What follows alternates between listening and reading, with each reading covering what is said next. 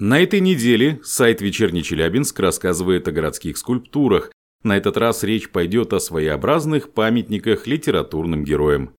Левша, подковавший блоху. Одна из старейших скульптур Кировки. Первоначально в композицию входило увеличительное стекло, в которое можно было разглядеть миниатюрную блоху на наковальне, но, увы, и стекло, и блоха регулярно становятся жертвой вандалов. Эти и другие факты из истории и современной жизни города вы найдете в издании «Вечерний Челябинск онлайн» по адресу в интернете вечерка.су.